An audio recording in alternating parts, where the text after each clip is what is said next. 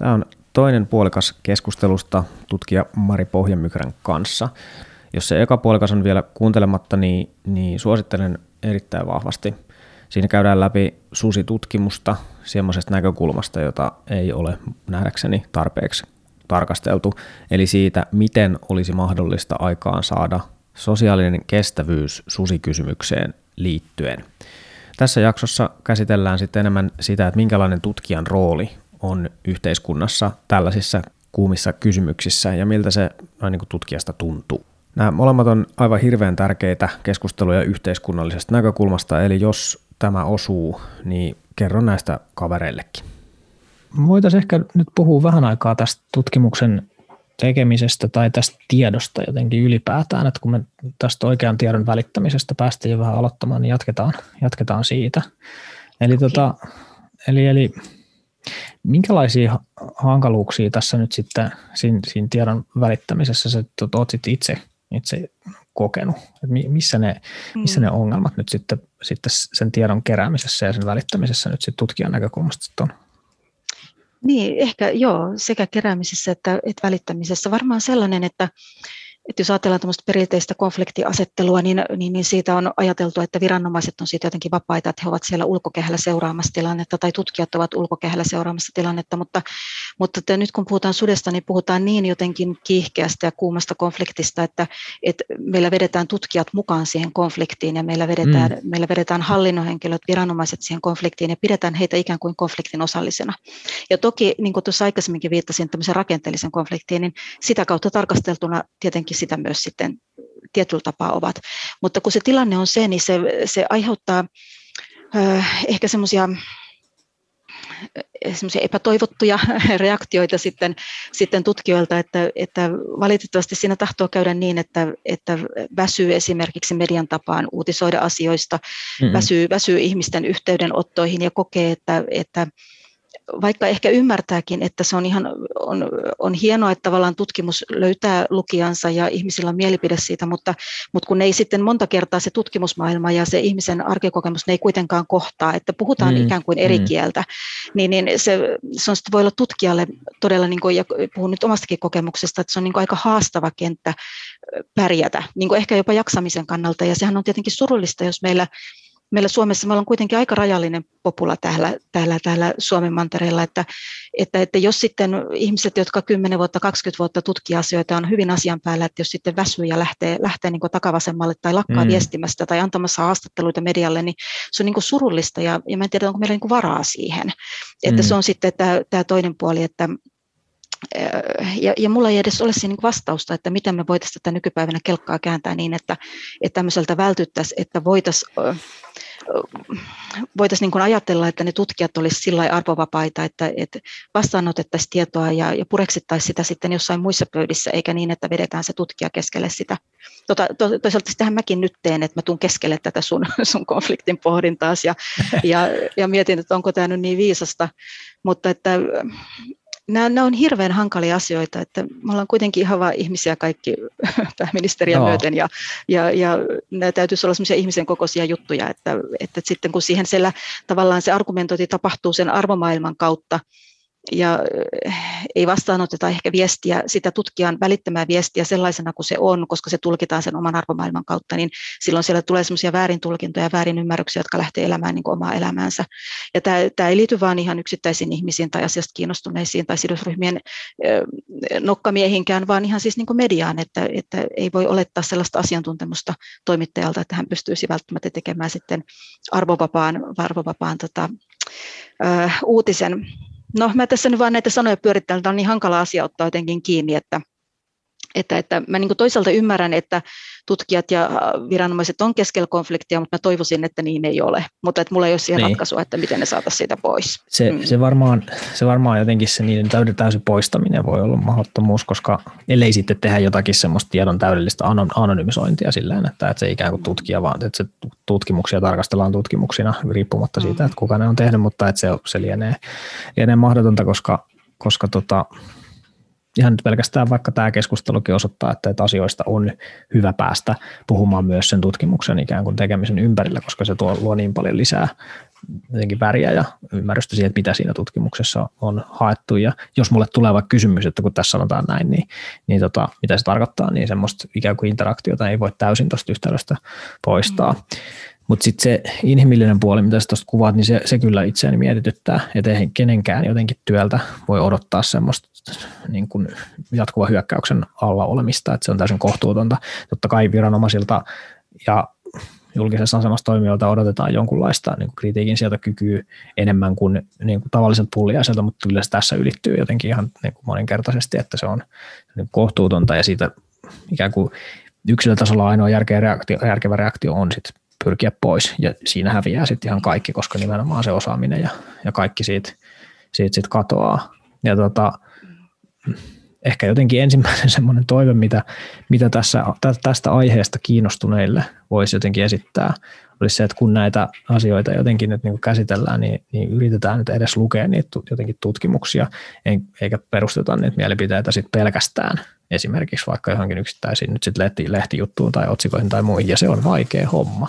Että ihmisten on hirveän vaikea lukea niiden omien filtreiden läpi epämiellyttäviä tutkimuksia, jotka osoittaa, että mä oonkin ollut väärässä. Se on niin kuin hirveätä ja kyllä mä myönnän sen itsekin, että välillä tulee asioita edittyä vähän sillä silmällä, että mulla on tämmöinen ajatus, että, että voisiko tämä olla näin, niin sitten hirveästi sitä haluaisi, että, että niistä tutkimuksista löytäisi sitten semmoista, semmoista vahvistusta sillä, että, että näin se just on. Ja tämä on, tämä on jännä esimerkki tämä sun vaikka väitöskirja tästä, koska sitähän pystyy lukemaan niin kuin ihan monet lasit päässä ja näin varmasti on ehkä tehtykin. Eli että sieltä voi lukea vaikka näin, että että salakaatoja on Suomessa edelleen ja se tutkimus osoittaa, että se on merkittävä ongelma. Ja mä itse asiassa, niin kuin mitä mä oon tulkinnut, niin näin ilmeisesti on ehkä jopa tapahtunutkin, että kyllä mä oon nähnyt viittauksia sun tutkimuksiin just sillä tavalla, että Pohjamykriä kertoo tutkimuksessaan näin ja mm. kerrot kiinni, mutta, mm. mutta sitten siinä kätevästi jätetään tietysti niin kuin twiitissä kertomatta, että mitä kaikkea muuta sen ympärillä oli, mikä sen koko tutkimuksen pointti oli, että jos sun mm. väitöskirjasta nostetaan esiin, että Suomessa on salakaatoja, niin siinä saatetaan ehkä missata jonkin verran niin kuin oleellisia kohtia siitä, siitä, tota, siitä tutkimuksesta. Mm. Ja toinen esimerkki on se, että, että Pohjamykrä haluaa tappurahat, tappurahat susille, että, että joka on, niin hyvin kaukana siitä perusideasta, että mitä sillä haetaan, mutta että hyvän otsikohan sillä saa aikaiseksi ja mm, aika niin, kuuma keskustelu sen jälkeen, että mm-hmm. mm, Kyllä, kyllä. Että et joku semmoinen tarve myös sitten tässä arvokonfliktissa on nopeasti luokitella ehkä myös niitä tutkijoita sitten johonkin laariin, kat- mm. riippuen siitä omasta katsantokannostasi, ja että, että, että onko se sitten ihminen, joka, olenko onko pohjamykrässä, joka haluaa tappaa kaikki sudet Suomesta, vai onko se ihminen, joka, mm. joka sitten haluaa suojella kaikki sudet ja, ja meinaa, että niiden kanssa pitää täällä elää. Että, että se on vähän, että kuka sitä väitöskirjaa lukee ja millä Näin se on. Näin se on. Ja aika, aika rankkaa kaksinaismoralismia tuossa aiheessa kyllä on siinäkin puolella, että, että toisaalta nyt esimerkiksi nyt, nyt suojelua perustellaan hirveästi nyt just veroten yleensä yksittäisiin tutkimuksiin aika monesti. Mm. Tämä teema, mihin mä tässä törmäsin ekaa kertaa on, tuli vastaan niin pienpetotutkimuksessa, että kun löytyy jostain tutkimuksesta niin kuin yksi sellainen taulukko, jota voi sanoa, että tästä niin kuin näistä tutkimuksesta ei löytynyt ulosteessa linnunmunia, niin siitä vedetään sitten niin kuin aikamoisiakin johtopäätöksiä. Mm. Mutta sitten kun vastaan tulee vaikka joku tämmöisen väitöskirjan tyyppinen niin kuin tutkimus, jossa sitten sanotaankin kattavasti, että esimerkiksi tämä susikonfliktin hallinta saattaa vaatia osaltaan ratkaisuksi kannanhoidollista metsästystä, niin sit siitä olen taas nähnyt semmoisia kommentteja, että, että no joo, mutta toi on tuommoinen niin tilaus, tilaustutkimus, että tähän, tähän tieteen osaan ei tarvitse luottaa, mutta siihen mm-hmm. tieteen osaan, jossa, jossa tämä yksi joku taulukko vahvistaa sen, mitä, mitä tota, minä haluan, niin siihen pitää luottaa. Ja tämä on minusta semmoinen, mitä kyllä kuvitteellisten silmälasieni ylitse katson aika, aika tota, ihmetellen, että, että kyllä ihmiset aikamoisiin mentaalijumppa-liikkeisiin näyttää pystyvän jotenkin tuossa suhteessa. Joo, kyllä se pitää paikkansa ja tai se on juuri noin niin kuin sen sanoit. sanoit ja tota, tietenkin ymmärrän, että on vaikea niin lähteä kaikkia sitä, sitä perkaamaan, mitä siellä sitten mm, on tieteellistä kyllä. tutkimusta takana, varsinkaan jos se tietty näkökulma ei kiinnosta. Mutta että no, kyllä mä niin sanoisin, että tämä, tämä tämmöinen niin kuin, mm, miksi sitä nyt kuvailisi, mutta tämmöinen tietynlainen tulokulma tähän asiaan, mitä, mitä itse olen pitänyt yllä sitten myös väitöskirjan jälkeen, jälkeen vuosia, niin, niin se on jotain sellaista, josta on aika, aika hyvä konsensus meillä täällä Pohjoismaissa ja Euroopassa muutenkin, että, että, että suurpetojen ja erityisesti siis suden kanssa on, on vaikea se elintila jakaa, ja tämä ei mitenkään ole siis suomalainen ilmiö, vaan tätä on, on muualla ja on paljon tehnyt yhteistyötä sitten pohjoismaisten kollegojen ja muiden eurooppalaisten kollegojen kanssa tästä, ja, ja tämä on jotain sellaista, että nyt siellä on, on hyvin nimekkäitäkin tutkijoita, puhuvat jo näistä asioista, tuovat niitä eri, eri alustoilla näkyviin, niin, niin, niin on mahdollista, että tässä lähivuosina niin tämä, tämä jotenkin sitten ehkä jopa siinä julkisessa puheessa lähtee, lähtee se ymmärrys kasvamaan siitä, että mistä tässä on kyse.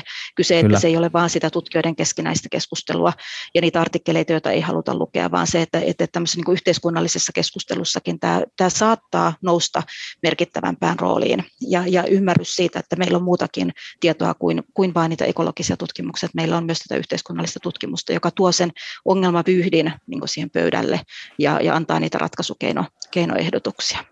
No tässäpä ootkin juuri sen äärellä, että mikä, mikä mua tässä itseäni motivoi ja minkä takia mä oon hirveän kiitollinen, että me tätä keskustelua päästiin, päästiin käymään, koska mä niin koen että sen, että, että mitä mä voin tässä nyt jotenkin ilman tutkijataustaa tehdä, on nimenomaan koittaa hakea näitä näkökulmia ja sitten tuoda niitä esille, koska ei ne niin paljon ole esillä ollut kuin, kuin olisivat, olisivat ansainneet.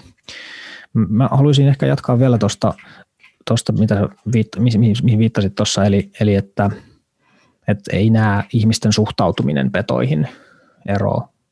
Mm. Niin, se on itse asiassa sellainen väite, mitä aika paljon, paljon nostetaan esiin, ja mun käsittääkseni sä oot tästä, tästä aiheesta kirjoittanut ja tehnyt siitä ihan ilmeisesti julkaisujakin, eli, mm. eli että tota, se väite, että suomalaiset olisi jotenkin takapajuisia tässä aiheessa, että me, me vaan nyt jotenkin ei tajuta, että kuinka hieno ja uskomaton länsisusi on ja kaikki muut tajuaa, niin, niin miltä se väite susta sitten nyt kuulostaa? No väitehän on epätosi, että, että, että susi on lajina sellainen, että se haastaa sen ihmisen käsityksen turvallisesta ympäristöstä ihan äärimmille, että missä ikinä se susi sitten on ollut ja, ja tulee, tulee että, että ei suinkaan Suomessa ei ole ainoa tilanne, että susi on tullut nyt sudettomien vuosikymmenten jälkeen takaisin, vaan tämä on tapahtunut ympäri Eurooppaa. Eurooppaa eli susi on tullut takaisin niin sanotusti vanhoille asuinalueilleen ja jopa uusille asuinalueille ja, ja sen myötä nämä ihan samanlainen, ihan hyvin vastaavanlainen konflikti kuin meillä kaikkineen ja ulottuvuuksineen, niin on, on näissä kaikissa muissakin maissa. Eli, eli yhtä lailla koetaan hankalaksi, vihataan, pelätään, kaadetaan salaa ja toisaalta sitten taas hyvin voimakkaasti suojellaan, pyritään estämään kaiken näköinen puuttuminen siihen susikannan, susikantaan esimerkiksi laillisella metsästyksellä tai, tai, tai muutoin, että, että koitetaan niin löytää jonkinnäköisiä muita vahinkojen ehkäisykeinoja, jotka on sitten osoittautunut monessa mielessä niin tehottomaksi, aivan niin kuin täällä Suomessakin.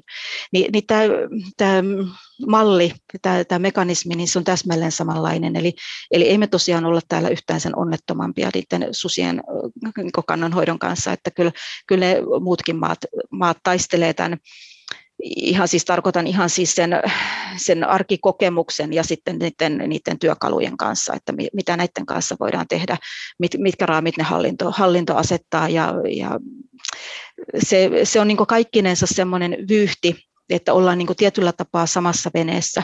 Meillä on ylhäältä alas johdettu suurpetopolitiikka, joka tulee EUsta, ja nyt kärjistän tässä hiukan, eli tulee tämmöisestä niin kaupunki, kaupunkikeskeisestä ajattelutavasta, hyvin tämmöistä ekosentrisestä keskus, keskustelusta, ja, ja, ja sieltä se valuu sitten näihin Euroopan maihin, ja niissä maissa yhtä lailla kaupungissa olevat ihmiset, niin siellä on keskimäärin enemmän semmoista ekosentristä. Ja, ja, mitä, mitä ekosentrinen tarkoittaa? No, tarkoitan tämmöistä siis niin kuin, no, pidän sitä vähän vastakohtaan niin agraariselle, eli agraariselle arvomaailmalle, eli toisaalta on niin ihmisiä, kaupungeissa, joille luontokäsitys on sellainen, jossa ihminen on ikään kuin irrotettu siitä luonnosta ja luonnon Aivan, sitä paremmin, mitä kauempana ihminen siitä pysyy, pysyy versus sitten se, että ehkä agraarinen on enemmän sitä, että ihminen on osa sitä luontoa ja käyttää sitä, käyttää sitä luontoa niin kuin resurssinaan ja, joo, ja liikkuu siinä luonnossa. Ehkä niin kuin tämmöinen eriytyminen, niin se on yhtä lailla myös sitten muissa Euroopan maissa, niin tämä sama, sama ilmiö, ilmiö että tota, ihmisillä on hyvin voimakkaat jakolinjat näiden arvomaailmojen kesken ja sitten kuitenkin hallinnollinen puoli tulee nimenomaan nimenomaan siitä semmoisesta kaupunkikeskeisestä ajattelusta, ajattelusta ja, ja monta kertaa kuulee just sanottavan, että tämä on ihan hyvin yleinen argumentti, että siellä ne pärjää Italiassa tai Espanjassa Joo, tai tai, tai ovat keksineet nyt sitten, miten raskassa vähennetään lammasvahinkoja ja niin poispäin, niin nämä väitteet ei ole totta. Että, mutta sitten se, että miten laittaa ihmiset hakemaan sitä tietoa, missä mm. meillä on mm. se alusta, missä näitä tutkimuksia voisi jakaa. Ei meillä sellaisia ole, ja lukisiko niitä kukaan, jos niitä jakaisi? No väitän, että mm. lukis aika Ai. laillakin kyllä, koska tota, toi on just semmoinen väite, mistä nyt, okei, okay, no ainakin metsästä ja piireistä nyt sitten löytäisi kyllä lukijoita näillä aika laillakin ehkä. Toki tuossa nyt sitten tulee se haaste, että jos ne on niin englanniksi saatavilla, niin sitä ei kaikki sitten osaa, osaa välttämättä sitten niin kuin sillä tasolla tulkita, mitä, mitä tämä vaatii, mikä on mm. tietysti harmi, mutta näin varmaan voi olla. Mutta mut kyllä tuo keskustelu vähän niin kuin ansaitsisi sen, että jos sä nyt väität, että tämä ei ole ongelma, niin, mm. niin pikku todistustaakka siinä ehkä tulee mukana siinä väitteessä, mm. mutta ei sitä tarvitse nyt mitenkään, mitenkään sit kantaa. Jos mä, mä ehkä tämän, näen tämän jopa sillä tavalla, että, että joku Susi Lifein kaltainen toimija voisi hyvinkin vastata tämän tyyppisiin kysymyksiin tai tuoda esiin myöskin tätä puolta, vaikka ei näin, näennäisesti ei käsittelekään Suomen konfliktia, mutta koska nämä ilmiöt on ihan täysin samanlaisia ja, ja koska tota, argumentteja käytetään Suomessa yhtä lailla, niin sit se, se olisi valtavasti luottamusta lisäävä tekijä, jos otetaan ikään kuin tämmöiset yleisemmät argumentit susikeskustelussa, mukaan lukien myös nämä mm. ikään kuin puolustuksen argumentit, miksi, miksi me ollaan huonompia kuin muut, niin ei näyttäisi nyt siltä, että ollaan, koska tämmöistä tutkimusta on, niin sitten kirjoittaa sen auki, niin toi mm. olisi viestintätekona aikamoista, aikamoista kamaa. Se, se olisi, joo, siis nyt kyllä peukut ylös tälle ja tota, sinne, sinne Susilifin vetäjille ja viestiöille, niin hyvä viesti kyllä siitä, että ehdottomasti näin, että, ja saa olla minunkin yhteydessä, mä voin antaa kyllä linkkejä, linkkejä no niin. että esimerkiksi tänään just pompahti tuohon näytölle, että Saksa siis, jossa kun sudet tulivat uudestaan, niin, niin populaatiokasvaha oli ihan sitä maksimissaan, 34 prosenttia näytti käyrät, ja, ja, ja näytti siltä, että tässä hienosti suhtaudutaan, ja tuossa jo sitten muutama vuosi sitten kongressissa alkoi tulla ensimmäisiä viestejä siitä, että salakautoja tapahtuu, ja Joo. nyt he tänään, tänään sain käsiin tutkimuksia, tutkimuksen, jossa 74 prosenttia, heillä oli 3000 ihmisen otos, otos ja tota, yhdeksän eri sidosryhmää käytössä, niin 74 prosenttia ihmistä kokee vihaasutta kohtaan ja 36 no, prosenttia pelkoa, että, tai joku, nyt heittelen tästä tosiaan, tosiaan asioita, mitä tuli mieleen, että joku Ranska, Ranska joka on perinteinen lammaslaidun maa, niin kuin, niin kuin esimerkiksi Norja, että siellä sitten vapaana lampaat on, ja, ja Ranskassa hyvin otettiin sitten sitten niin kuin, tavallaan lähtiin pehmeillä keinoilla sitä susien, su, susien uutta tuloa vastaan sitten taistelemaan, eli pyrittiin saamaan Joo. lammasvahingot pienemmiksi, koska siellä on ihan valtavia, ne pelkästään lammasvahingot on sama kuin meillä on, meillä on niin porovahingot, että ne on, ne on ihan hurjaa, ja siellä mm-hmm. hommattiin laumavartijakoiria, siellä on tällä hetkellä tuhansia 3-4 tuhatta ehkä enemmänkin laumavartijakoiraa käytössä, käytössä. Ja tota, todettiin, että niitä täytyy kyllä useampi sitten siellä kullakin lampa, lampa, lammasporukalla, jotta se ylipäätään teho niitä susia vastaan. Ja sitä myöten on tullut turvallisuusriski sitten, eli kun nämä on isoja koiria ja ne alkaa olla rinteet täynnä, niin, niin nyt sitten paikallisen ulkoilijoiden kanssa tämän, tässä on ongelmaa. Ja kun ruvettiin ottaa susia sisälle, niin, niin yöksi, niin siinä vaiheessa seurasi, että sudet muut, niin, niin, kyllä, niin, niin, niin lampaat tosiaan yöksi, yöksi turvaa, niin sudet muutti käyttäytymistään niin, että alkoivat sitten saalistaan päivällä. Ja mitä on tapahtunut, niin, niin se, että sekä susien määrä on lisääntynyt ja vahinkojen määrä on lisääntynyt, korvausten määrä on lisääntynyt, Joo. ja on tultu nyt loppuviimeiset vuosien mittaan siihen tulokseen, että oikeastaan ainoa mikä teho on se, että niitä voitaisiin nyt sitten poistaa ja käyttää ihan siis, ihan siis susien ampumista. Että, että tavallaan niin käydään ne isot työkalupakit läpi maassa kuin maassa ja sitten todetaan, on että, aina samat. Niin, että nämä alkaa olla aika vähissä nämä työkalut. työkalut ja, pakko, mä on pakko nopeasti niin. tarttua tuohon vielä, koska on niin herkullinen tuo tilanne, mitä sä tuossakin maalaat, että, että se, että me uppiniskaisesti ei mm. suostuta näkemään, että, että metsästäjät voisivat olla osa ratkaisua, niin se johtaa mm. tuohon ja se johtaa myöskin niin kuin valtavaan yhteiskunnan varojen tuhlaamiseen, koska se, mm.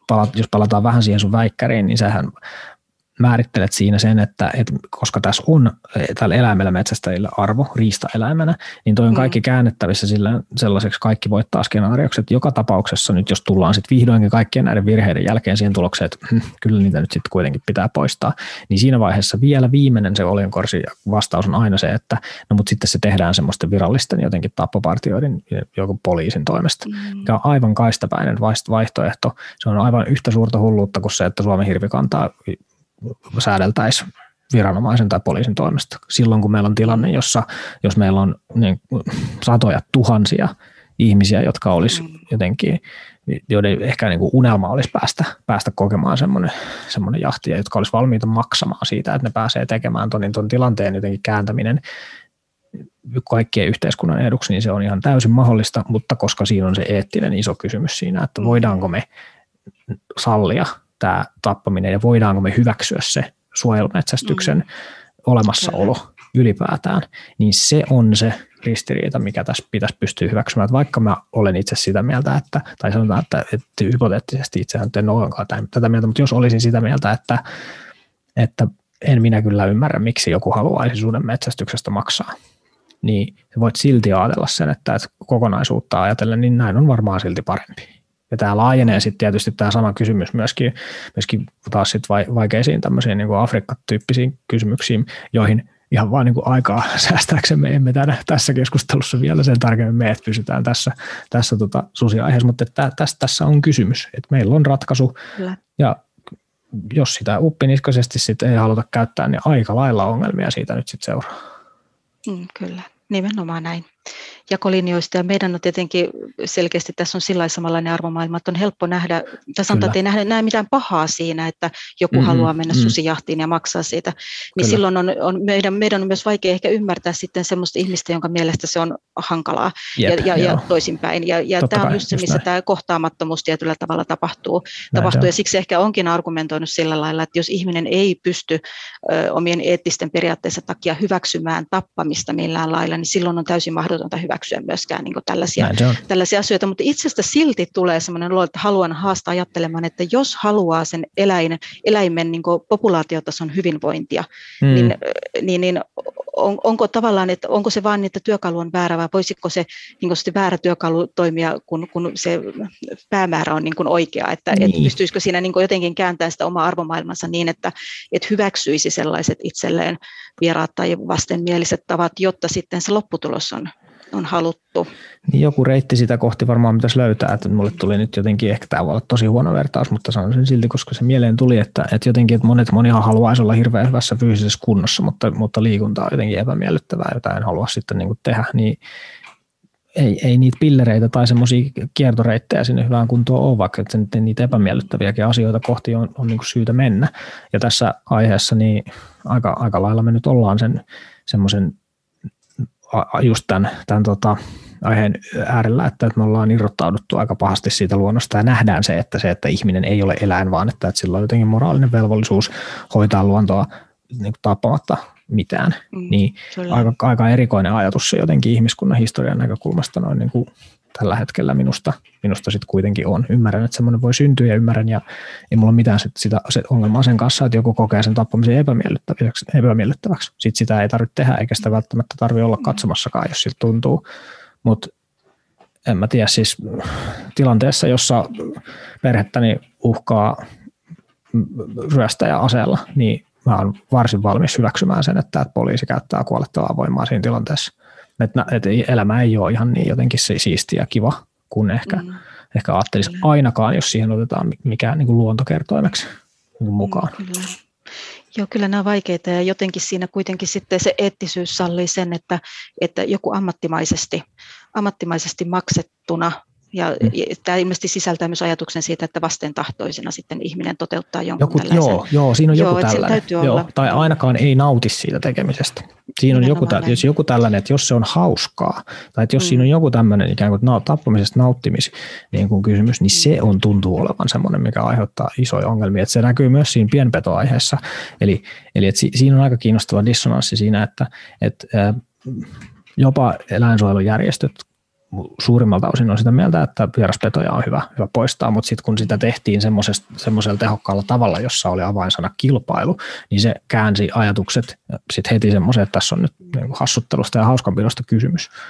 Ja Joo, se triggeröi, ja se on jännä, että vaikka se tavoite on hyvä, lopputulokset on luonnon monimuotoisuuden kannalta tutkitusti yksiselitteisesti hy- hyviä, mm. niin silti se moraalinen kysymys on niin kova, että, että, että näin ei, ei saa tehdä. Ja toisaalta mun mielestä sitä voi kunnioittaa, että voihan, voihan olla niin, että, että jos ihmisillä nyt on mä väitän, että, että ihmisillä on metsästysvietti, ei kaikille ei ole, mutta silloin mä pyydän, että, että ihmisten semmoisia luontaisia tarpeita kunnioitetaan, niin ehkä siinä tulee sitten mukana myöskin se, että jos ihmisillä on sitten niin suojeluvietti, joka estää sen, että et huvikseen ei tapeta, niin ehkä mun pitää sitten kunnioittaa sitä ja miettiä sitten joku toinen tapa ikään kuin saada se teho poisto sitten aikaan sillä, että siitä ei aiheudu semmoista valtavaa, valtavaa jotenkin tuskaa siitä, että miten se on nimetty.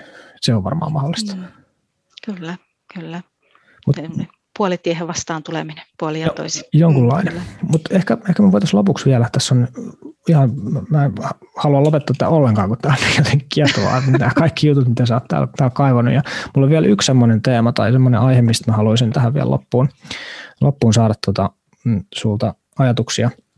Ja tiedän, että sä oot tästä myöskin tehnyt tutkimusta ja se liittyy just nyt tähän, että, että, että karhun ja ilveksen sietämisessä on, on huomattavia eroja. Se puhuttiin mm. tuossa aikaisemmin, että, että siinä on jotain sellaista, niin niiden eläinten käyttäytymisessä on jotain sellaista eroa, että, että se ei se ero välttämättä poistu millään kosteella, että joku siinä nyt sitä on tuottanut historiallisestikin sitä erilaista suhtautumista. Mutta yksi merkittävä ero Suomessa tällä hetkellä näiden eläinlajien välillä on. Ja se on se, että, että, että karhun ja ilveksen kanta voi suhteellisen hyvin ja käsittääkseni on kasvussa edelleen ja niitä saa kontrolloidusti, erittäin rajoitusti metsästään. Ja tämä on yksi sellainen jotenkin näkökulma tai, tai semmoinen esimerkki, mistä mä haluaisin nähdä huomattavasti paljon enemmän keskustelua, että miksi näin on. Onko näillä asioilla nyt yhteys, että lisääkö se metsästys sitä psykologista ominaisuutta näiden muiden suurpetojen osalta ja näin ollen helpottaako se sitä suojelua? Onko sillä ollut vaikutusta siihen, että, että miten se, se suojelu on saatu, saatu Suomessa toimimaan? Joo, hyvä ja kauhean monimutkainen kysymys ja mistäköhän sitä lähtisi oikein purkaa, niin ehkä nyt ensin, jos tässä ajatus pysyy kasassa, on se, että, että tosiaan niin kuin sanoit, niin lajit on hyvin erilaisia. Erilaisia, ihan aidosti asennoituminen ihan erilaista ja, ja sitten ne vaikutusmekanismit niin lajin sietämiseen on erilaisia. Että jos ajatellaan vaikka 1900-luvun alkua, pääsin takaisin mun väitöskirjateemoihin, niin, niin, niin tota, sekä suden että karhun, ehkä mä pitänyt siinä karhusta tiukemmin, mutta Ilveskin tietenkin meni samoja ratoja, mutta jos vertaan nyt vaikka sutta ja karhua, niin erilaisuutta, niin molempien kannathan romahti ja oli lähellä sukupuuttoa, mutta niissä oli aika merkittävä ero sikäli, että susi susi koki niin, niin sanotusti kohtalonsa ihan muutamassa vuodessa, ja se oli niin tarkoituksenmukaista, ja sitä haettiin sitä sukupuuttoa, kun taas karhun kohdalla niin siinä meni 40 vuotta, että se laji, laji meni lähelle sukupuuttoa, ja se tapahtui hyvin hitaasti ja enemmänkin niin kuin tavallaan tiedon puutteesta, eli ei ollut tietoa metsästäjillä siitä, että mitä niin kuin tämmöinen kannan niin kuin harventaminen, että miten se vaikuttaa, että paljonko on varaa ottaa niin sanotusti. Ja, ja siinä vaiheessa, kun molemmat kannat oli sitten ihan alamaissa, niin se oli nimenomaan metsästäjät, jotka huolestuivat meidän yhteiskunnassa niin kuin laajemmin siitä karhukan karhukannan kohtalosta. Kukaan ei ollut kiinnostunut silloin susikannan kohtalosta, mutta karhukannan kohtalosta oltiin kiinnostuneita ja, ja kyllä silloin voi niin sanoa, että karhu on ollut ihan erilainen metsästyssaalis jo niin aina aina, että, että, että, että, että, että susi on ollut, sanoisin näin, että enemmänkin niin haittaeläinstatuksena ja sitten karhu on ollut enemmän tämmöinen niin merkittävä riista, riistaeläin, että, että kyllä niin ne perusteetkin on erilaiset. Ja jos katsotaan niin nykypäivänä sutta ja karhua kohtaan niin näitä asenteita ylipäätään, niin niin ensinnäkin se, että karhua, karhun kanssa mitä pitemmän ja pitempään niin jaetaan yhteinen elintila, sen positiivisemmin siihen suhtaudutaan. Ja sitten taas suden kohdalla näin tapahtuu toisinpäin. Tästä on meta-analyysiä Euroopan, okay. Euroopan tasolla. Että, että tavallaan niin, Eli karhuun mistä, totutaan, suteen ei? Joo, nimenomaan näin. Ja yleisesti ottaen suhtautuminen on positiivisempaa kuin mitä se sitten tuohon suteen on.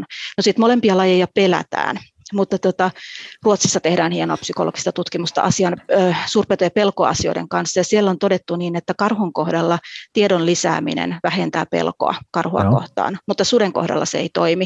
Suden kohdalla pelkoa voidaan vähentää sillä, että rakennetaan sosiaalista luottamusta paikallisten, jotka jakaa sen elintilan suden kanssa, ja sitten niiden viranomaisten kanssa, jotka päättää siitä, että miten niiden susien kanssa pitää elää. Ja, ja ne on niin ihan erilaiset ne mekanismit, millä sitä pelkoa vähennetään näiden kahden lajin kohdalla. Eli meillä on hyvin hyvin erilaiset eläimet ja mä sanoisin, että niin karhun kohdalla on todettavissa, kun katsoo historian kulkua, että, että metsästäjät ovat rakentaneet vahvan psykologisen omistajuuden karhua kohtaan. Se näkyy monenlaisissa toiminnoissa, ihan metsästystoiminnoissa, kiintiötoiminnoissa siinä, että pidetään huoli, että, että esimerkiksi meillä ei karhuihin kohdistuvia laittomia tappoja, niitä on vähemmän ja niitä ilmoitetaan silti enemmän, enemmän viranomaisille. Eli tavallaan niin kuin sisäinen kontrolli pelaa, että se onkin pois siitä yhteisestä hyvästä. Ja niin, niin nähtävissä, että se psykologinen omistajuus on olemassa siellä mutta että niin kuin mä sanoin, että se susi on tosi hankala eläin, että se olisi muutakin kuin haittaeläin, että mitä se, mitä se vaatisi kaikenlaisia erilaisia paketteja rakentamaan sen näinpä, ison kuvan, näinpä. jolla sitä voitaisiin muuttaa, ja sitten nämä tietenkin pelon vähentämisen mekanismit, kaikki nämä niin kuin on siinä isossa kuvassa. Mutta mun on niin kuin, äh, ehkä voisi spekuloida tietenkin niin päin, että mitä jos karhua ei saisi metsästää, Hmm. Eli tavallaan se vaikutusmahdollisuus poistettaisiin ja lähdettäisiin romuttamaan sitä psykologisen omistajuuden tunnetta, niin, niin sehän tietenkin aiheuttaisi aika vakavan kriisin sikäli, että edelleen pyrittäisiin pitämään se psykologinen omistajuus ja pyrittäisiin vaikuttamaan, ja silloin ne voisi olla, että ne olisi laittomia ne, ne vaikutusmahdollisuudet. Toki uskon, että, että karhuhan on niin nämä pelkoelementit, mikä liittyy, se on hyvin ennakoitava laji, se ei talviaikaan mm-hmm. liiku, liiku, se ei aiheuta koiravahinkoja, se on muutenkin sellainen, että niin ihmiseen kohdistuva haitta, tämmöinen niin pelkotilanne tulee ehkä ennemminkin epäonnistuneessa metsästystilanteessa kuin muussa, mm. niin, niin, niin voi olla, että me kestettäisiin aika paljonkin no tämä on nyt kyllä niin spekulaatio, että mä en tiedä oikein uskallanko mä sanoa, mutta että mm. voi olla, että kestettäisiin siis kovempia karhukantoja, mutta että mitä se sitten niin pitkässä juoksussa rapauttaisi ja epäluottamusta, epäoikeudenmukaisuuden tunnetta, kaikkia, kaikkia sitä lisää konfliktia, että kyllä se, niin se keskustelu voisi lähentyä sitä, mitä me käydään nyt susien kanssa. Joo. Ja, ja Ilve, Ilveksellä tietenkin samanlaiset, mutta ne elementit on hiukka niin pienemmässä kuvassa, ehkä johtuen lajityypillisistä piirteistä, mutta, mutta että ei nämä nämä ei ole niin yksinkertaisia asioita, ei eikä tietenkään ole ennusta, ennustaja, että, mutta sanoisin, että näiden kahden lajin kohdalla karhu ja ilves, niin tilanne on hirveän hyvä nyt. Niin. Meillä on niin vastuun, vastuunkantoa näitä lajeja kohtaan ja vastuunkantoa niiden niin populaatio, populaatioita kohtaan, että myös lajilla menee hyvin, mutta silti ihmiset saa niistä niin hyötyä ja voivat harrastaa metsästystä ja, ja mm. koirametsästystä ilvekselle niin poispäin, että se on myös niin kuin, äm, vapaa-ajan vieton kohde tietyllä tavalla ja, ja hyvinvoinnin lähde ihmiselle, uskallan näin sanoa. Että, mutta silti se matka niin kuin tavallaan haittaelämiseksi on pitempi, ihan taatusti pitempi kuin mitä se on suden kohdalla, joka sitä on ollut sitten leimallisesti kautta Jep. historian. Joo, kyllä. Eli jos tässä kuulen, kuulen tämän oikein mitä sanot, niin, niin siinä just se, se haittaeläin käsitys tai käsitys siitä haitasta niin on hyvin erilainen tai profiili on hyvin erilainen näillä, näillä eläimillä. Näin ollen se, se ikään kuin karhun ja ilveksen suojelun mm, menestystarina ei ole ihan täysin niin kuin vertailukelpoinen siihen, että, että mitä, mitä, tota, mitä sit mahdollisesti suden kanssa saataisiin aikaan, mutta että kuitenkin samanlainen omistajuusteema siinä on, on mm. näkyvissä mm. ja ainakin näin metsästäjän näkökulmasta just tämä karhu- ja ilvesjahti, niin niissä se, sen saaliin arvo on nähtävissä kyllä tosi isosti, mm-hmm. että ne on semmoisia asioita, että niissä ne on ensinnäkin harvinaisia, niitä on kuitenkin niitä jahteja aika, aika vähän, niitä on vaan tietyillä alueilla, ja mulla nyt tällä hetkellä itsellä no ilvesjahtiin ehkä olisi, olisi mahdollisuus osallistua, mutta karhujahti on täysin mun ulottumattomissa, ja sitten se, se, muuttuu just sen harvinaisuudenkin kautta vähän arvokkaaksi. Mm-hmm. Ja kyllä noita samoja, samoja elementtejä olisi kyllä helppo nähdä, että, että olisi mahdollista rakentaa mm. myöskin sen suuden ympärillä, että, että, kyllä. että kyllä ne no mä oon itse asiassa aloittanut metsästyksen aika lailla silloin, kun, kun viime, viime, viimeksi on kannanhoidollista metsästystä metsästystä sudelle ollut mahdollista tehdä, niin kyllä niissä oli silti niin nähtävissä myöskin sitä semmoista ikään kuin harvinaisuuden ja, ja sen semmoisen, semmoisen elämyksellisyyden teemoja. Ja jos siihen vielä saataisiin mukaan sitten nimenomaan se, että, että jotenkin jollain tavalla siitä kaatajalle se esimerkiksi se metsästysmuisto, jota ehkä termin viljelen mieluummin kuin trofeeta, koska se nimenomaan triggeröi niin rankasti mm, kyllä. väärillä ajatuksilla, niin sitä kautta se arvo sitten loppujen lopuksi olisi mahdollista muodostaa. Ja sitten mä mm. vielä ehkä lopuksi vielä, vielä varmistan, että mä oon jotenkin ymmärtänyt sen, sen, tota, sen kokonaisuuden oikein siitä väitöstutkimuksesta ja siinä se nimenomaan sanotaan, että, että nämä monet tekijät yhdessä, eli mahdollisuus vaikuttaa, se, että, että se metsästys on mahdollista, on sitä kautta pidemmällä tähtäimellä niin tutkijoiden kanssa yhteistyössä nimenomaan pystyttäisiin keskittymään siihen, että, että sitä semmoista tiettyä ei-toivottua käyttäytymistä saataisiin jotenkin kitkettyä pois, niin se on niin kuin siinä ytimessä, mutta sitten siihen yhdistettynä tämä tota, ikään kuin trofeen tai, tai metsästysmuiston ottamisen mahdollisuus ja sitten vielä se, se näiden metsästysoikeuksien ja susikorvauksien yhdistäminen kaikki yhdeksi paketiksi, jotka kaikki ikään kuin tönii samaan suuntaan, niin siinä se ratkaisu saattaa sitten olla. Ja ehkä vielä lisättynä sitten nämä kaikki mahdolliset passiiviset menetelmät, mitä, mitä myöskin peräänkuulutetaan minkä kanssa mä oon ihan täysin jotenkin samaa mieltä, että totta kai aitoja ja, ja kaikenlaisia suojavälineitä kannattaa kehittää, semmoisia ei-tappavia karkotusmenetelmiä kannattaa kehittää siinä, että eikä häviä, häviä tasan kukaan. Mutta sitten kun tästä, tästä ikään kuin muodostuu se kokonainen paketti, jossa ihan konkreettisena esimerkkinä voisi olla vaikka just niin, että, että tämä sudenmetsästysoikeus riippuu siitä, että onnistutaanko alueella kitkemään salametsästystä vai ei. Niin si- siinähän me ollaan sitten semmoisen niin kuin moninkertaisen kannustirakennelman ääressä. Ja siinä taisi, taisit mainita vielä senkin, että, että nämä vahinko, tai susivahinkokorvauksetkin voidaan vielä jotenkin niin kuin linkittää tähän, että, että niin kuin kaikki menee niin kuin hyvin, niin sitten sit ne korvauksetkin on korvaukset Joo, kulkee. tai itse asiassa en ihan niin radikaali ehdotusta, ja itse asiassa ei niinkään, että, tai se mitä mä olen silloin sanoiksi pukenut, niin ei niinkään sitä, että, että se että jos tapahtuu salakaatoalueella, että se veisi pois Joo. sen susi, susiluvan. Se okay. susilupa tietenkin on, on kaikella tapaa riippuvainen myös siis kannantilasta ja kai, miten se alueella näin, menee, kyllä. mutta että se veisi pois sen korvauksen, mikä siitä saadaan. Että jos kannanhoidollisesti metsästetään, niin sitten semmoinen korvaus, joka pitäisi olla kohtuullisen huomattavakin, joka yhteisölle tulee ja yhteisö mm. miettii, miten se jaetaan, niin, niin tavallaan sitä kautta menisi pois. pois. Mutta että ei tosiaan, en usko, että se on millään lailla mahdollistakaan minkään virallisiin korvausjärjestelmiin sitoa, mutta se, että toivon niin kuin tämmöistä, tämmöistä, että mitä, mitä sitten tapahtuu kentällä, mutta, mutta joka tapauksessa, että niitä positiivisia ää, niin kuin seikkoja, jotka tukee sitä kannanhoidollista laillista metsästystä, että niitä on niin monta ja se paketti on niin monipuolinen, Joo. että sitä kannattaa siellä yhteisössä tukea ja, ja, ja hoitaa sen jälkeen sitten se oman ympäristön hallinta nimenomaan niin kuin laillista reittiä pitkin. Niin, niin, niin siinä ei voi kuin vaan kaikki voittaa, näin mä uskon, että se tilanne on. Minusta tähän on hyvä pistää, pistää piste tälle meidän keskustelulle. Tässä oli kahden jakson verran tota, tosi painavaa, tosi kiinnostavaa asiaa. Suurkiitos, että, että lähdit, lähdit tota, tähän, otit, otit henkilökohtaisen riskin ja osallistuit suusikeskusteluun jälleen kerran, niin tämä on kyllä tämä on mielenkiintoinen aihe kyllä. Kaikesta Ei mitään, Kiitos Aleksi. Paljon. Tämä oli, tämä oli tota ihan, ihan kiva pätkä ja, ja kiva itsekin välillä perestää muistoja, että mitäs, mitäs ne sudet sitten olikaan. Niin. Vanhoista, vanhoista Kiito, hyvistä, vanhoista hyvistä niin, tutkija-ajoista. Niin, juuri näin. Ei mitään. Kiitos sulle.